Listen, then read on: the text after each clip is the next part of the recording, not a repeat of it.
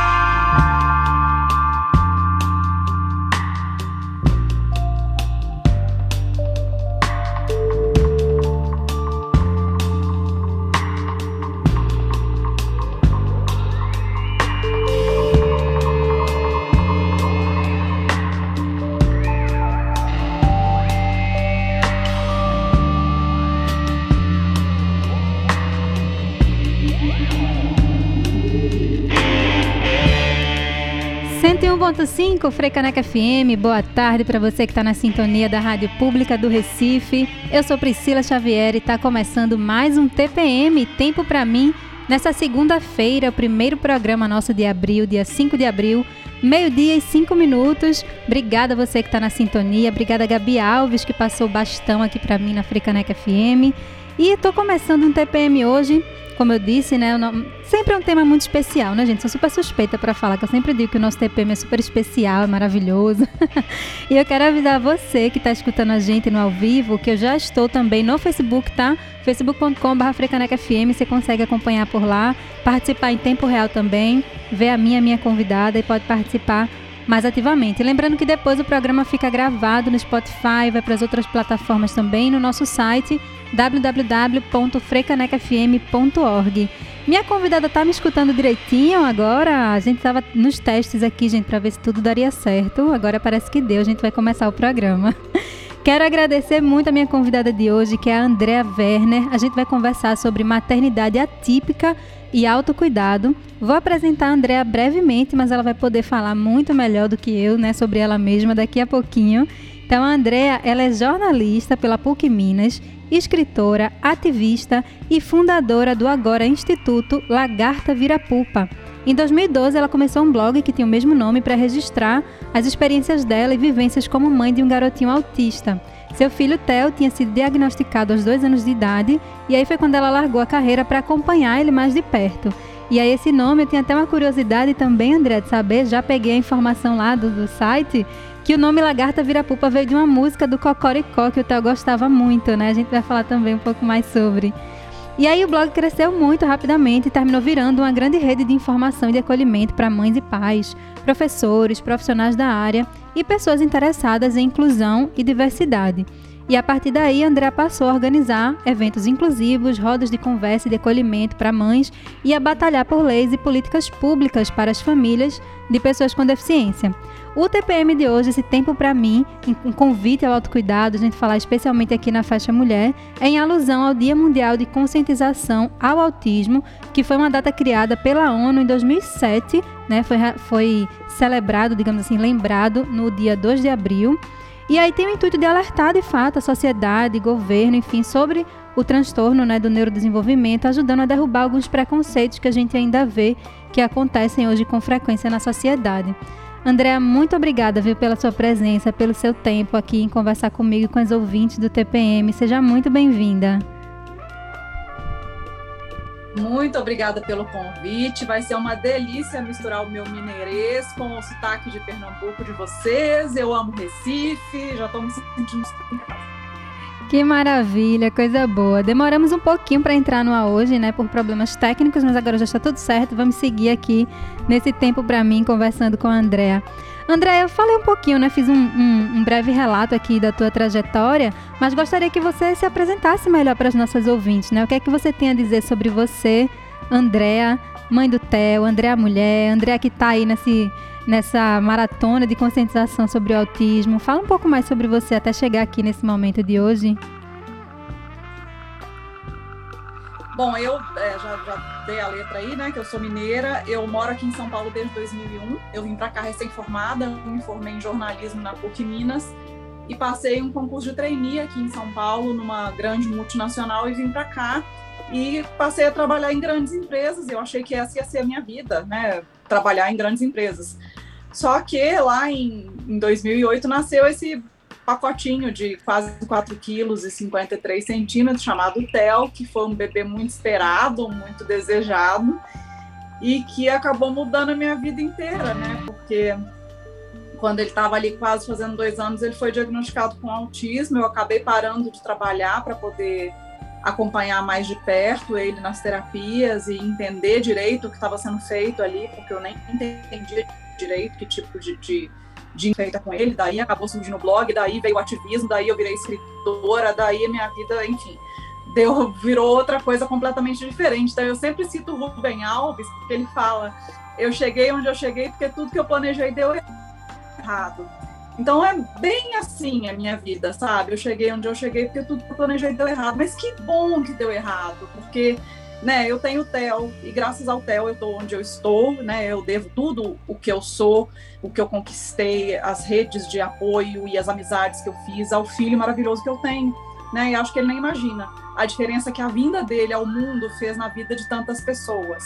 Então, hoje eu sou uma pessoa que quer fazer diferença na vida de outras pessoas e que entende a diferença que uma rede de apoio grande e robusta faz na vida de uma mulher, de uma mãe que tem um filho com uma deficiência, com uma necessidade maior de cuidado, né? Então é nisso aí que eu acabei me desenvolvendo ao longo dos anos, né? Em ser uma profissional que acolhe mães, uma profissional da inclusão, basicamente é isso.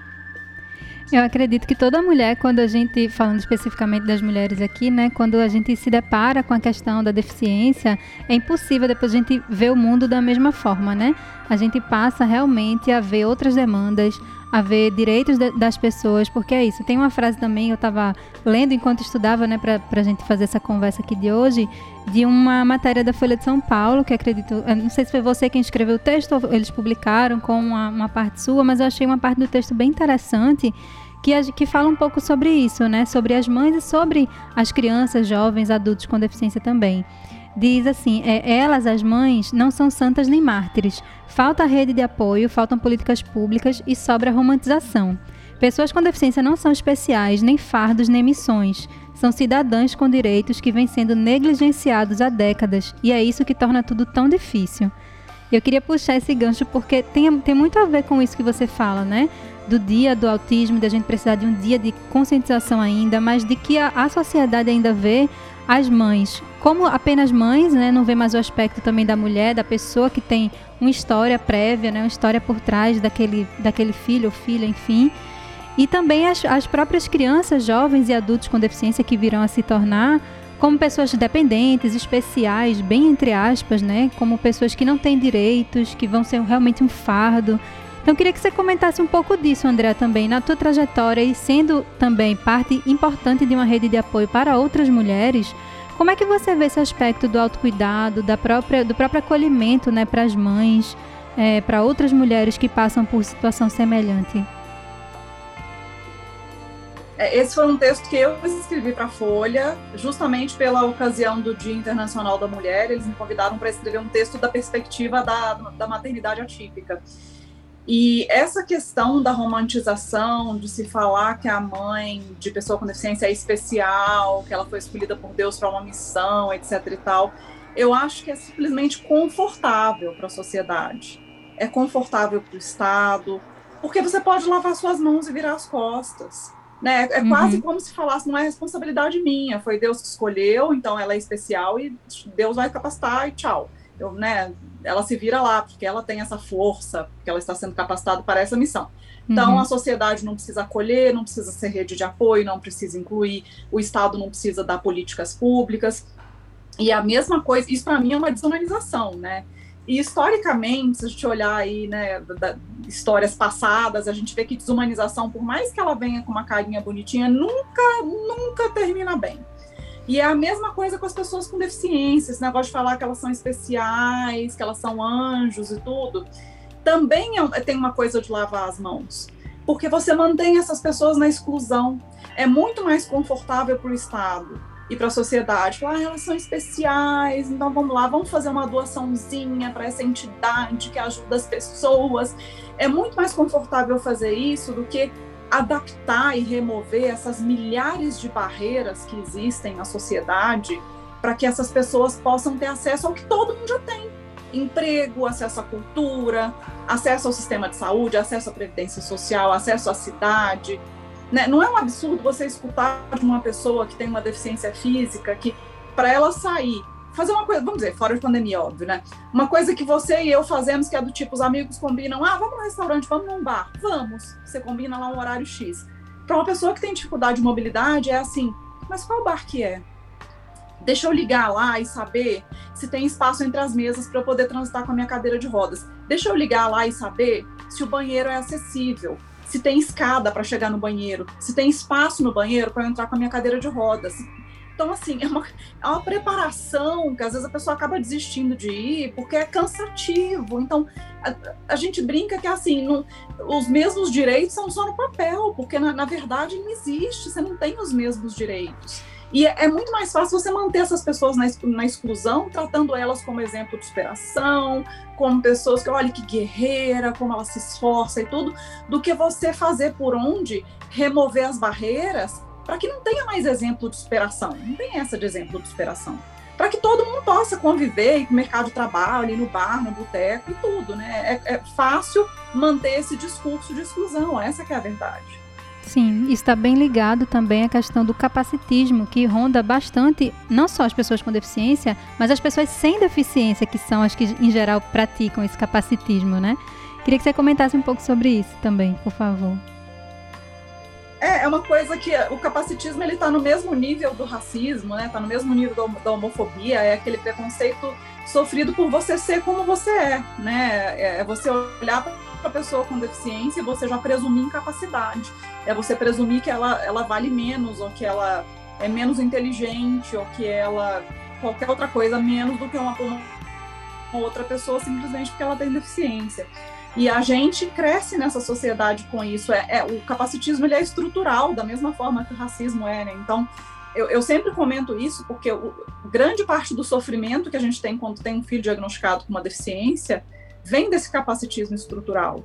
Porque o sentimento que eu mesma tive, né, quando veio o diagnóstico do meu filho, é como se eu tivesse sido injustiçada, como se o universo estava se vingando de mim de alguma forma, o que é que eu fiz de errado, porque o meu filho. E hoje em dia eu vejo totalmente diferente, por que não o meu filho? Né? 24% da população tem algum tipo de deficiência, a deficiência faz parte da diversidade humana. Mas o problema é que eu, com os meus 45 anos, eu vivi em uma sociedade, desde que eu era pequena, criança, uma sociedade que excluía a deficiência. Eu nunca tive coleguinhas com deficiência na escola. Eu não brincava com coleguinhas com deficiência na rua.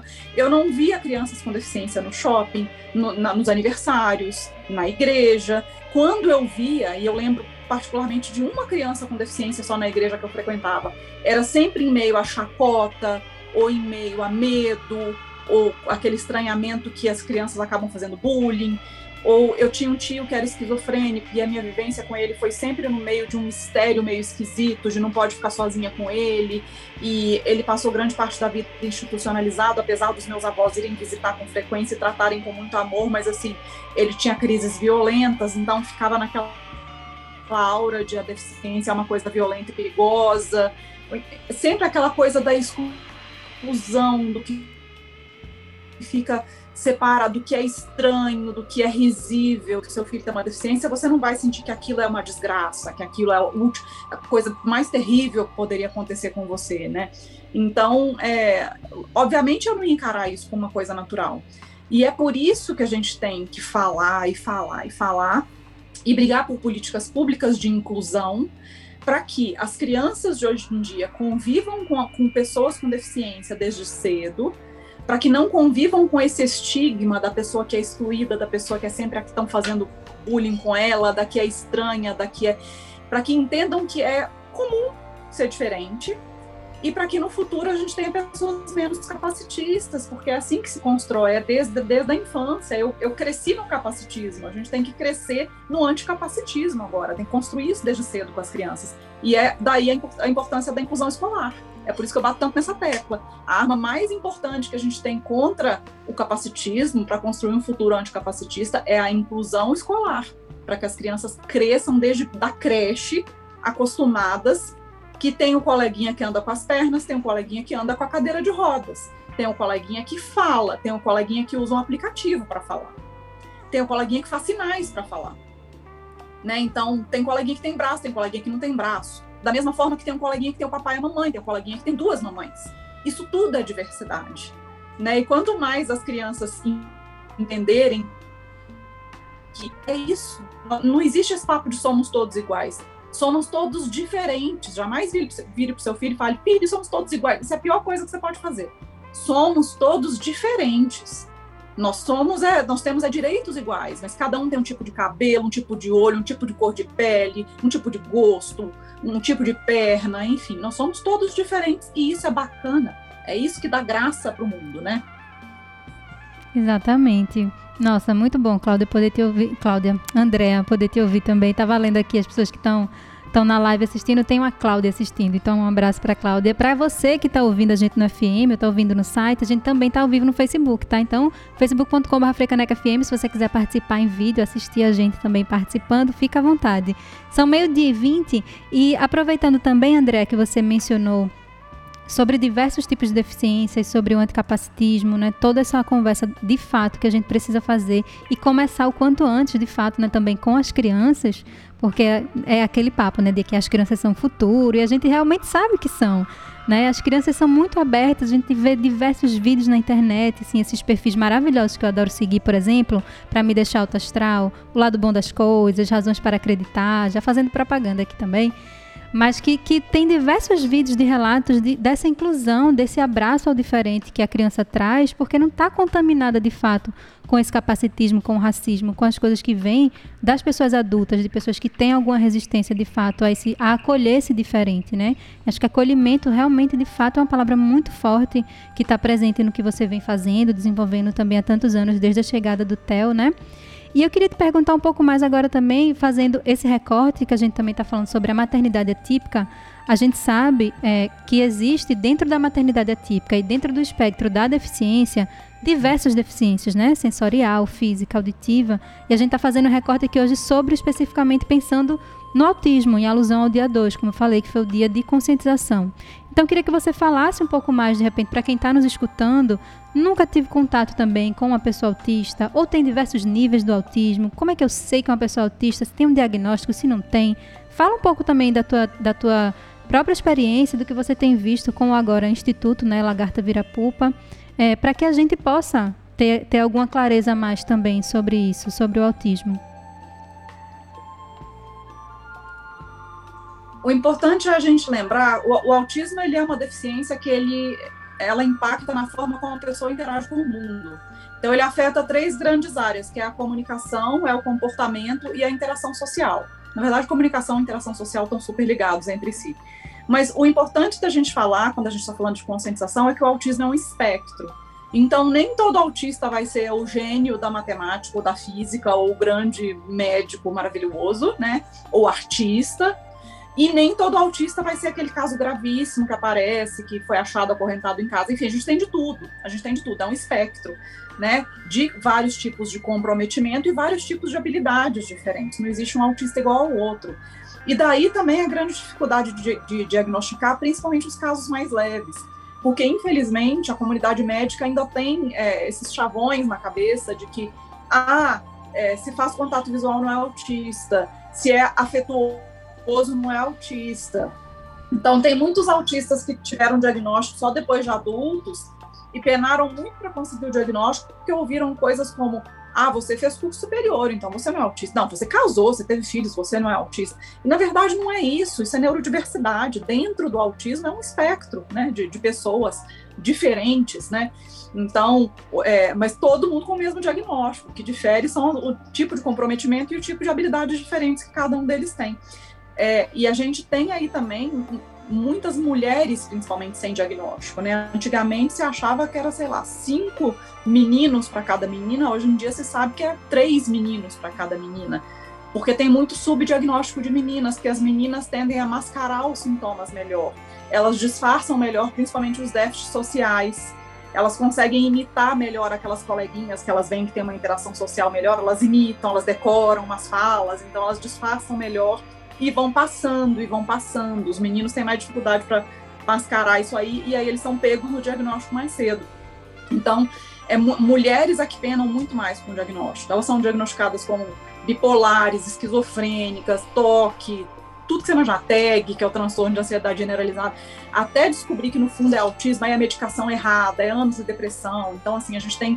A comunidade médica precisa se atualizar muito sobre essa questão dos estereótipos do autismo, o contato visual, não sei o quê, e a questão das mulheres, que as mulheres sofrem e passam por uma via crucis horrorosa até conseguir um diagnóstico, por causa dessa sensibilidade que o profissional tem que ter diferenciada para pegar esses sintomas que as mulheres manifestam de formas diferentes, né? Então, a gente está falando de um mundo de pessoas com o mesmo diagnóstico, mas que manifestam de formas muito diferentes, mas todas, tem algum nível de comprometimento no comportamento, que é interesses restritos ou comportamentos repetitivos, na comunicação, então é desde a pessoa que não fala até a pessoa que fala, mas tem dificuldade de manter uma conversa quando o assunto não é do interesse específico dela, não entende duplo sentido, na interação social, aquela pessoa que às vezes as pessoas acham que é só muito tímida e tudo, e no fundo ela é autista, né? São diferentes níveis de comprometimento nessas 3 áreas, mas são todas autistas. Uma aula. Vocês já pegaram aí, né, gente? Depois escutem o programa novamente e a gente pode aprender sempre novamente, mais uma vez. Andréa, e tá rolando ainda essa semana, acho que desde o dia 2 até o dia 9, né? Me corrija se eu estiver errada, a Semana da Diversidade Autista, que acredito que tem a ver muito com esse objetivo, de fato, de discutir sobre, de desmistificar algumas questões, né? Gostaria que você falasse também, tá online, tá para todo mundo. Qual é o objetivo dessa semana que vocês estão organizando? Sim. A gente sempre quer trazer os autistas para o protagonismo, sempre que possível, mas a gente também entende que tem autistas que não conseguem ter o protagonismo porque eles ainda não conseguem se expressar, né? Então, por exemplo, meu filho é um autista grau 2 que se comunica de forma muito precária ainda por um aplicativo de comunicação, então ele consegue coisas básicas ainda, ele consegue pedir para tomar banho, consegue pedir para comer e tudo, mas ele não consegue manter uma conversa. Então, meu filho não poderia, por exemplo, ocupar as redes do Lagarta Vira Pupa, mas a gente chamou desde autistas leves, que conversam, que conseguem fazer uma live, tudo para ocupar as redes. Hoje mesmo vai ter uma live com 3 autistas. Sábado teve uma live com 4 ou 5 autistas, se eu não me engano. Durante o dia é o Lucas Pontes, e à noite vai ter um papo com ele, mais 2 autistas ativistas sobre isso. Amanhã quem vai ocupar vai ser a Daniele Persinotto, que tem uma filha autista, adolescente grau 3, que é o autismo chamado severo, que é uma menina que não fala, que tem um comprometimento grande. A gente já teve uma discussão ontem de uma ocupação de uma mãe que está se especializando em autismo em bebês, porque ela notou que o filho dela era muito diferente quando ele tinha só 1 mês e meio. Então ela falou muito sobre sintoma de autismo em bebês, que tipo de intervenção que dá para fazer. A gente vai ter uma ocupação também de uma autista negra, que ela vai falar da intersecção de autismo e racismo. Vai ter autista sapatão, ela chama sapatão autista, o nome dela, sapatão autista.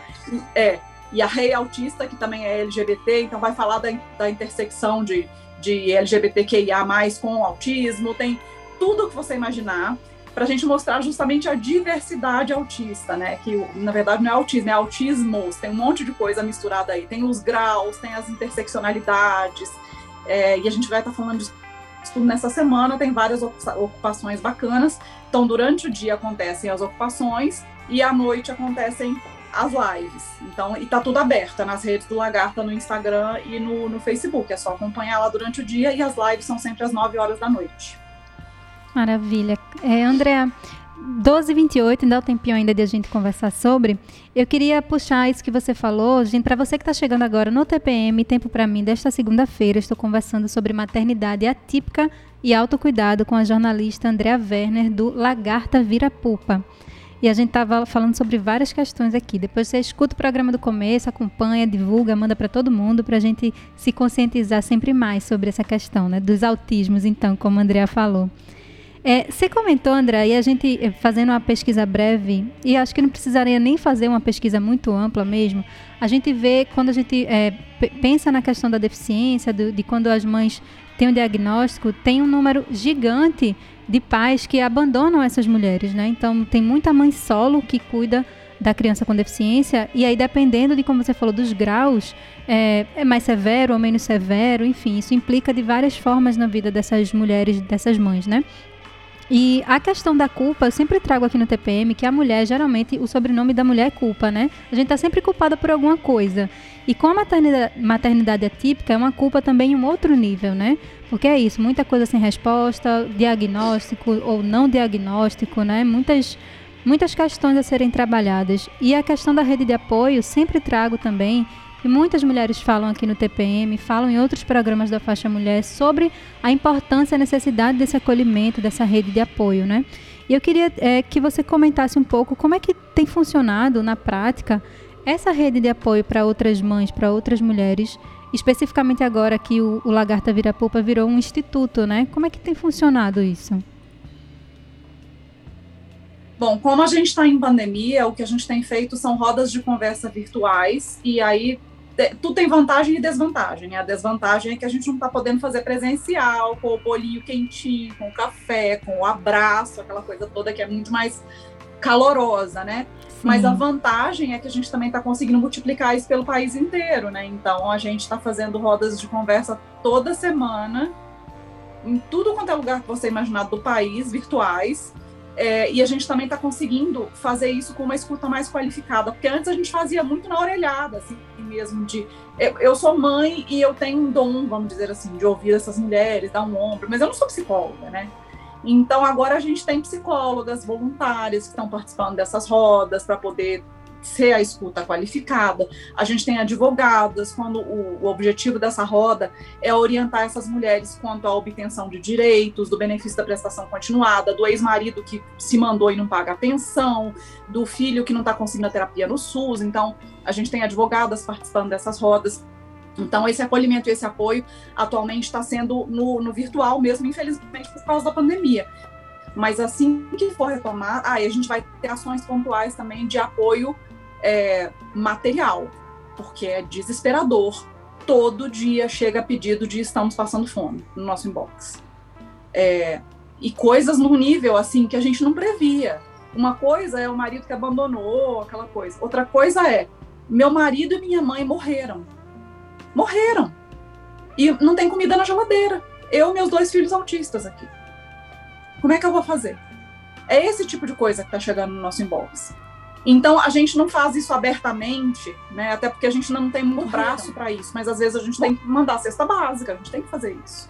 A gente vai fazer umas ações solidárias, já tem alguns eventos solidários que vão surgir aí de chá de fralda solidário, que a gente vai fazer nos próximos meses e tudo, de algumas pessoas famosas que entraram em contato querendo ajudar, porque até saiu uma matéria recentemente que está preocupante, porque ano passado teve muita doação de cesta básica, essas coisas para essas famílias. Esse ano caiu, assim, num nível inferior a 10% do que estava sendo doado ano passado. Então, essas famílias estão precisando de apoio material também. A coisa está muito feia, né? Então, a gente está vendo no que a gente consegue ajudar nesse sentido também. São muitas demandas que chegam de diversas frentes, né, para atuar. Quando a gente fala do autocuidado, de fato é sobre isso. Às vezes é sobre algo mais básico, né, sobre alimentação, é sobre a pessoa conseguir dormir, sobre ter um suporte em diversos aspectos, né, no dia a dia. Não algo distante, algo longe, como se o autocuidado também não fosse para todas, né, todas as mulheres com as suas peculiaridades. E eu gostaria de te perguntar também, Andréa, quando você estava falando, me veio de perguntar sobre isso também, que é pensando nesses, numa dúvida que eu tenho, que imagino que muitas mães passem por isso, mas queria que você trouxesse da perspectiva também da maternidade atípica e com as mulheres que você acompanha, né, durante tantos anos, ouvindo tantos relatos, dessa culpa da mulher que gerou um filho, que nasceu com uma deficiência ou com algum transtorno e que muitas vezes tem uma dependência de 90%, 100% de uma outra pessoa. Como é que fica, né, essa mãe, essa mulher? Que tipo de suporte ela precisa? Que questões ela traz? E como isso vem sendo trabalhado? Porque você imagina, né, principalmente num contexto de pandemia, de tudo, a gente não sabe, por mais cuidados que a gente tenha, se a gente pode acordar amanhã, se a gente pode pegar Covid amanhã, se a pessoa que dá suporte para a gente pode vir a falecer, ser internado, a gente mesma, né, enquanto mãe, enquanto a mulher que está dando o suporte, o sustento ali. Então, imagino que isso possa ser também, nesse momento, uma questão bem gritante das mães que têm um filho com espectro autista, que tenha uma necessidade maior dela, da presença, do suporte, né? Como é que tu tens visto nos atendimentos do Lagarta Vira Pupa e ouvindo os relatos das mulheres, das embaixadoras que estão espalhadas aí pelo mundo, que a gente vai falar também um pouco mais? Como tem sido essa relação das mães, desse cuidado? Como é que é pensado isso para o presente e para o futuro, né, dessas crianças que vão virar adultos, que podem precisar estar sozinhos em algum momento? Olha, quando a gente fala com essas mães, a gente escuta muito sobre culpa, medo e dor, sabe? Culpa, porque desde que tem o diagnóstico, muitos médicos jogam a culpa na mãe ainda, não tomou ácido fólico na gestação, deixava a criança muito no eletrônico, coisas que a gente hoje em dia sabe que não tem nada a ver, porque o bebê, desde o embrião, ele já é autista, tem uma coisa a ver com a combinação de genes ali que se formou, não tem nada a ver com outras coisas que se fala. Tem maridos que abandonam e jogam a culpa na mulher no nível de, na minha família não tem nada disso não, isso é culpa da sua família. Então, assim, a culpa, a gente sente muito dessa culpa também de quanto mais você abdicar da sua vida, você se acabar, você se negar, mais o seu filho vai se beneficiar e vai progredir. né? Então, a boa mãe da pessoa com deficiência é aquela mãe acabada. Se você passa uma maquiagem, um batom, se você aparentemente está se cuidando, você é vista como aquela aqui, ó, aquela ali, é por isso que o filho dela ainda está autista severo, tá vendo? Então, a culpa está sempre ali, né? E é um fogo amigo, que é o que eu sempre falo, é entre nós a gente escuta esse tipo de comentário, né? A gente tem mecanismos de controle no nosso próprio meio, que é muito cruel, né? A dor é por múltiplos abandonos da família, do marido, da sociedade, da falta de política pública, de ver o filho não ter acesso ao mínimo da dignidade, daquele, sabe, tratamentozinho básico no SUS. Então, são várias violências a que essas mulheres são submetidas. E uma coisa que eu descobri nos últimos anos, eu conversando com mulheres, as promotoras legais populares, né, que trabalham com mulheres que sofrem violência doméstica, é que as mulheres que têm filhos com deficiência estão ainda mais presas em relações abusivas, porque essa dependência financeira, quando existe, ela já tende a prender a mulher na relação abusiva, né? Quando ela não tem a independência financeira dela. Quando tem um filho com deficiência no meio, pior ainda, porque ela pensa, eu vou separar, esse indivíduo não vai pagar pensão, como é que eu vou bancar as terapias, os remédios, as fraldas, tudo que o meu filho precisa? Como que eu vou fazer isso? Então, muitas acabam ficando em relações abusivas, sofrendo violências, porque não querem que o filho com deficiência fique passando necessidade em caso de separação. Então, são múltiplas violências. Uma das coisas que a gente quer muito fazer, assim que também, né, pandemia, a gente fez, na verdade, na Semana da Mulher, mas foi tudo online, a gente quer poder fazer isso presencial, é ajudar para que essas mulheres consigam ter uma renda própria, para que elas consigam empreender, nem que seja, né, desde manicure até o que ela conseguir ser, dentro das possibilidades de cada uma, para que consiga ter a sua renda, para que a gente consiga ir libertando elas desses relacionamentos que são tóxicos e que muitas vezes prendem elas pela questão da dependência financeira mesmo, quando você tem um filho em uma situação de vulnerabilidade. São questões bem delicadas mesmo, né? Andréa, eu queria te perguntar também sobre como que foi esse processo de você, do blog, né, do Lagarta Vira Pupa, que começou como algo bem expressivo mesmo, né, seu, a necessidade, imagino, de jornalista, de mãe, de falar sobre o que estava sentindo. Como é que foi a transição, esse caminho do blog para o Instituto, que foi algo recente, né? Como é que foi um pouco dessa tua trajetória, para você mesmo também, enquanto Andréa, né? Mulher, mãe, pessoa que estava ali se expressando, pensando também em toda essa rede de apoio ou não que tinha, que não tinha. Como foi isso? Foi uma coisa ao mesmo tempo natural e dolorosa, porque o Lagarta é um filho meu, né? É uma coisa que eu criei lá em 2012, ele é a minha história e a história do meu filho, é uma coisa que está registrada ali, marcada com lágrimas e sangue, assim, é a nossa trajetória, os 3 anos que a gente morou no exterior, é quando a Lola veio morar na nossa família, que é a nossa cachorra, depois o Charlie, e todo o crescimento do Théo registrado, com fotos, com posts, aquela coisa, então... O Lagarta é a história da minha vida, é a história da minha família. Só que o que foi acontecendo é que foi crescendo muito e eu fui ficando sem braço para acolher todo mundo, para ajudar todo mundo, para responder todos os inbox. E aí eu comecei a receber até umas mensagens desaforadas mesmo. E, poxa, achei que você respondia as pessoas. E eu, gente, mas eu não consigo mais, porque é muita mensagem. E eu comecei a ver que não estava dando, então eu falei, gente, eu preciso começar a despersonalizar um pouco o Lagarta e trazer mais pessoas que sempre me ajudavam quando eu fazia um evento inclusivo, uma ação aqui, uma ação ali, trazer essas pessoas mais para perto, para poder multiplicar essas ações e multiplicar essas ajudas, que não fiquem tão presas em mim, porque eu tenho filho também para cuidar, né? Eu tenho uma vida também para tocar. Então, veio essa ideia de chamar pessoas que são muito da minha confiança e que esporadicamente faziam ações comigo já pelo Lagarta e cadastrar embaixadoras no Brasil inteiro para ter mais braços, porque eu não consigo mais sozinha. Tá? Assim, não só pela minha saúde mental, mas eu não consigo. Assim, brota gente no meu WhatsApp no domingo na hora do almoço, que eu não sei como chegou, quem deu meu telefone, querendo ajuda na hora, imediatamente. Assim. Então... Foi uma tentativa de multiplicar as ajudas, de despersonalizar um pouco, mas ao mesmo tempo é doloroso, porque é a minha vida.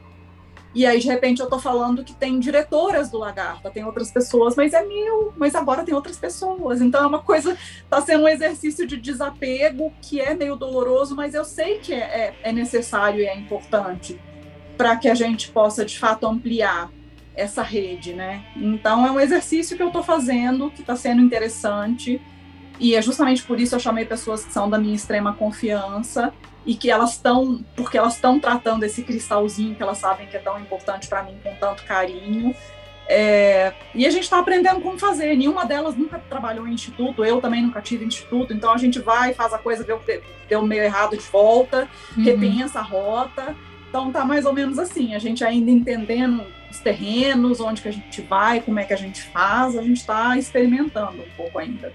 Que legal, importantíssimo esse trabalho, especialmente de você ir experimentando, ter essa abertura também, poder ter pessoas para contar, né? Aproveito para agradecer a Manuela Aquino, que foi uma dessas pessoas aí que está na rede, está colaborando, que fez a ponte para a gente fazer essa conversa aqui, esse diálogo hoje. Agradecer demais a ela. E, Andréa, fala um pouco mais do trabalho dessas embaixadoras, tem mulheres em todo o Brasil? Pessoas, inclusive. Que legal, vi lá também no site, para quem quiser. Tem em todo o Brasil. Se tiver uma mulher agora ouvindo a gente, que tem um filho com diagnóstico, está pensando, gostaria de colaborar também, eu quero conhecer mais o trabalho, eu quero saber, quero apoio de alguma mulher pelo Brasil todo. Como que tem funcionado o trabalho dessas embaixadoras? É tranquilo de achar? É no site? É no Instagram? Onde que procura? A gente tem o site, a gente tem o Instagram, a gente tem o Facebook, os inbox estão abertos, os comentários também. A gente, no site, vocês podem achar as embaixadoras na cidade de vocês. A gente tem quase 300 embaixadoras. A gente já começou o Instituto com um monte de incêndio para apagar incêndio, que eu falo, assim, teve o Dia Internacional da Mulher, aí teve o Dia Internacional da Síndrome de Down, agora o Dia Internacional do Autismo. Aí agora a gente vai sentar, respirar e reorganizar a coisa direitinho, conversar com as embaixadoras e tocar para o resto do ano, porque agora passou as 3 principais datas, pelo menos do início do ano, né? A gente está reorganizando tudo, mas nossos canais estão abertos aí, Instagram e Facebook, para vocês falarem. E é através das embaixadoras, principalmente, que a gente fica sabendo das demandas de cada região, se está estourando alguma bomba em alguma região, alguma coisa importante que a gente precisa se mexer até no âmbito jurídico. Então, as embaixadoras são super importantes para a gente nesse aspecto também.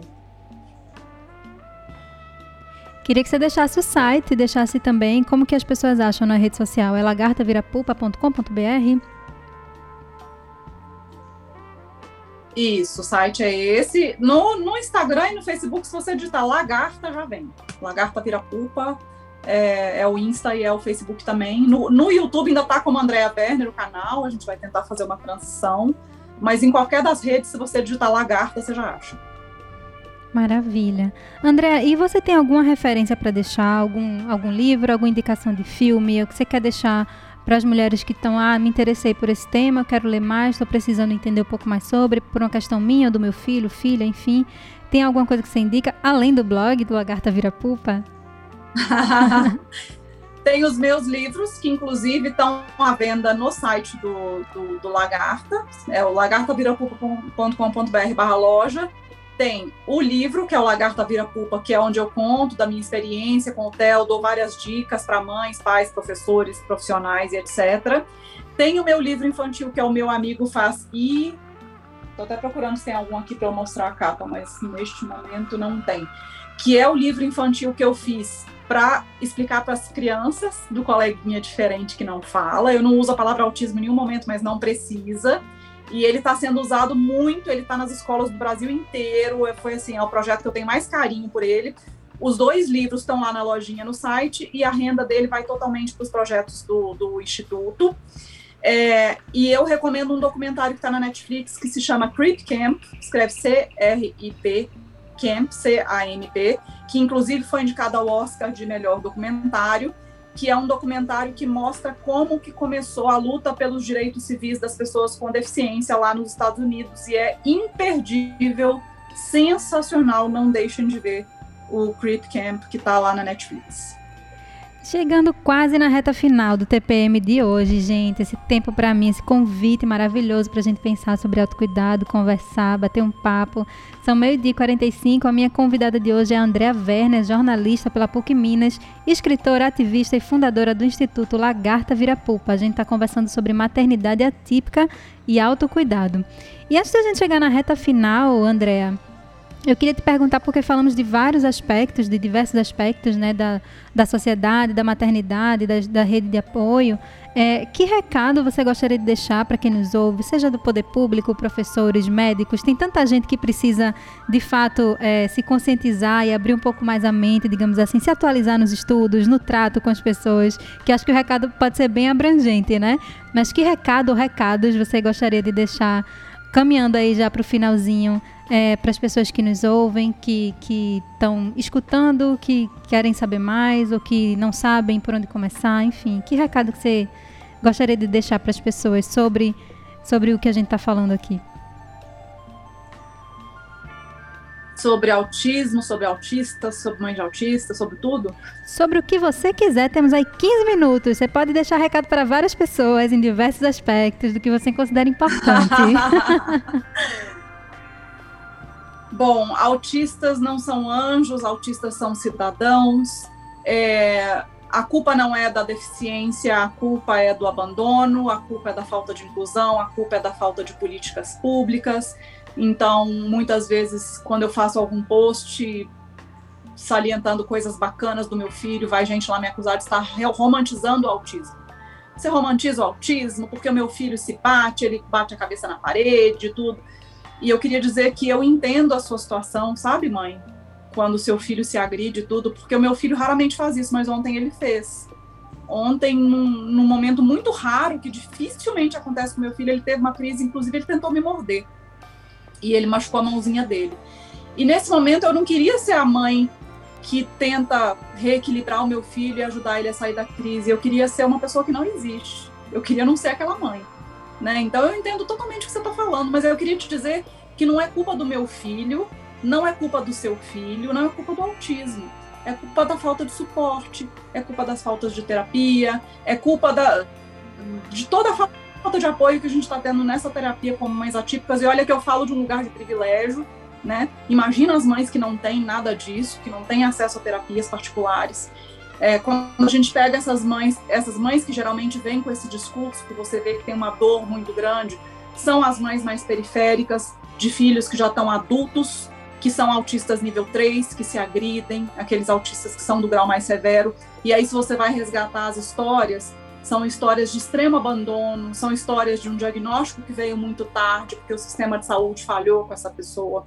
São pessoas que não tiveram direito a tratamento precoce, porque o diagnóstico já veio tarde, não tiveram intervenções de qualidade nem de quantidade adequada desde o início, então, que não possibilitou para que esse autista adquirisse habilidades que são importantes, para que ele tivesse mais autonomia, o que fez com que esse quadro se tornasse um quadro mais grave ao longo do tempo. Essa mãe não teve suporte para que mantivesse essa saúde mental em dia também.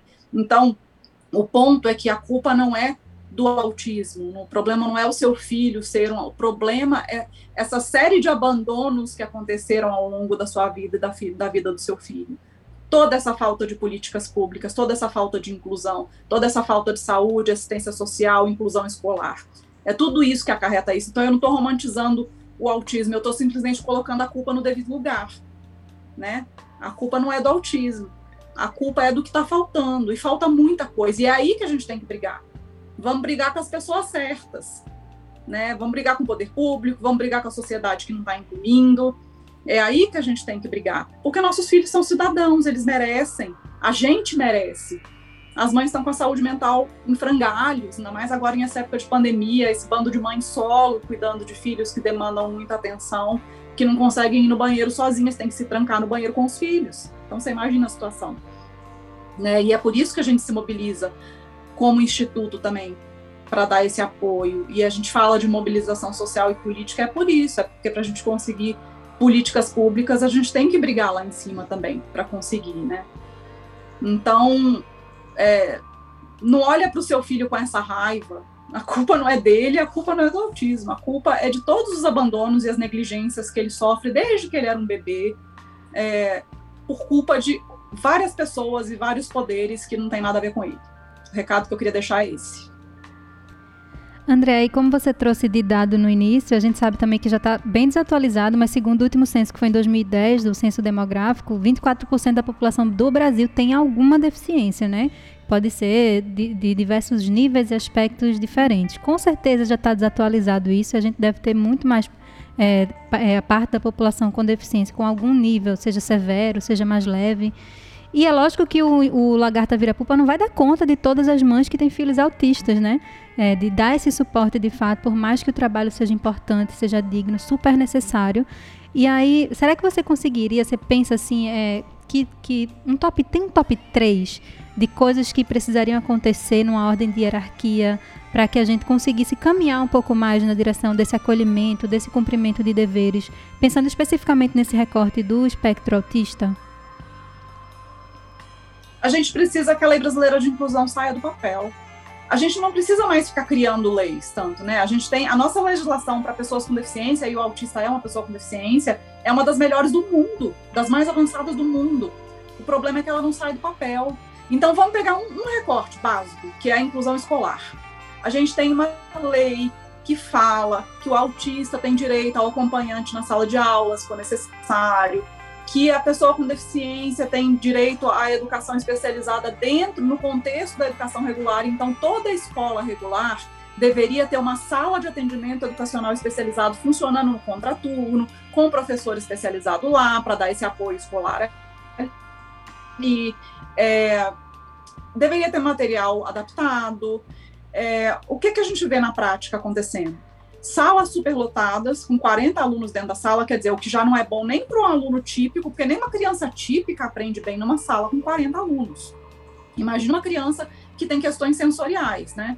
A gente vê grande parte das escolas sem essa sala de AE no contraturno, sem um professor especializado, os professores das turmas regulares sem treinamento nenhum para saber como ensinar essas crianças que aprendem de uma forma diferente. Então, eles muitas vezes querem ajudar, mas eles não sabem nem por onde. As prefeituras não contratam auxiliares para a sala de aula, para ficar com essas crianças, para ajudar essas crianças, para ajudar a professora. Não contratam. E aí, a sensação, não existe inclusão. Inclusão não funciona. Vamos voltar com as escolas especializadas. Não, gente, não é. A gente não tem inclusão direito ainda. Aí que tá. A gente tem uma lei maravilhosa que fala de inclusão, mas a lei ainda não foi executada direito. A gente não tem políticas públicas que façam essa lei ser executada direito. E é isso que precisa acontecer. A gente não precisa de mais lei. A gente precisa tirar do papel as leis maravilhosas que a gente já tem. Porque se isso acontecer, vai ser lindo. Só que a gente precisa de investimento para que isso aconteça. Porque como que a gente diminui o número de aluno em sala? Construindo mais escola, abrindo mais sala de aula. Mas quem quer fazer isso? Quem quer bancar isso? Né? Então, tem toda uma questão de investimento em educação, e a gente sabe que a educação no Brasil nunca foi prioridade, independente do governo que seja, de vários governos, né? Nunca foi prioridade. Então, tem uma questão aí de legislações muito boas, mas que não estão sendo cumpridas, e se fossem cumpridas, a gente já teria resolvido grande parte do problema da pessoa com deficiência no Brasil, autismo incluído. Pois é, André, é isso mesmo. Corroboro completamente, especialmente nesse momento que estamos vivendo de desgoverno, de tantos desserviços acontecendo. É mais necessário ainda que a gente fale, que a gente se coloque, que a gente cobre, de fato, o cumprimento dos direitos, né? Então, a Andréa citou a LBI, que é a Lei Brasileira de Inclusão, né? Como referência aí para quem quiser pesquisar um pouco mais. Andréa, eu quero agradecer muito, muito, muito novamente o seu tempo, a sua presença, o conhecimento compartilhado aqui, as dores, as delícias, as alegrias, tudo isso que a gente conversou um pouco aqui também, né, para dar esse alento, para trazer informação para as pessoas. A gente está finalizando o TPM Tempo para Mim de hoje e gostaria que você deixasse aí, se você quiser deixar algum recado, falar novamente as redes, onde é que as pessoas podem encontrar, enfim, para a gente poder encerrar esse bate-papo tão gostoso de hoje. Eu agradeço muito o convite, agradeço as perguntas que saíram bastante do óbvio, que a gente está acostumado a escutar. Peço que as pessoas sigam lá as redes do Lagarta. Se quiserem me seguir também nas minhas redes particulares, no Twitter é Andréa Werner, com W. No Facebook e no Instagram também tem o Andréa Werner. Eu falo de política, posto foto de cachorro, de menino, tem de tudo lá que vocês imaginarem. falo de inclusão, falo de acessibilidade. Então, sigam a gente. Espero poder visitar Recife de novo em breve. É uma terra que eu amo. E estamos aí, gente. Contem comigo. Maravilha, André. Obrigada mesmo. Viva o bolo de rolo, viva Recife, viva você, o trabalho do Lagarta Vira Pupa. Muito obrigada mesmo, viu? Sucesso.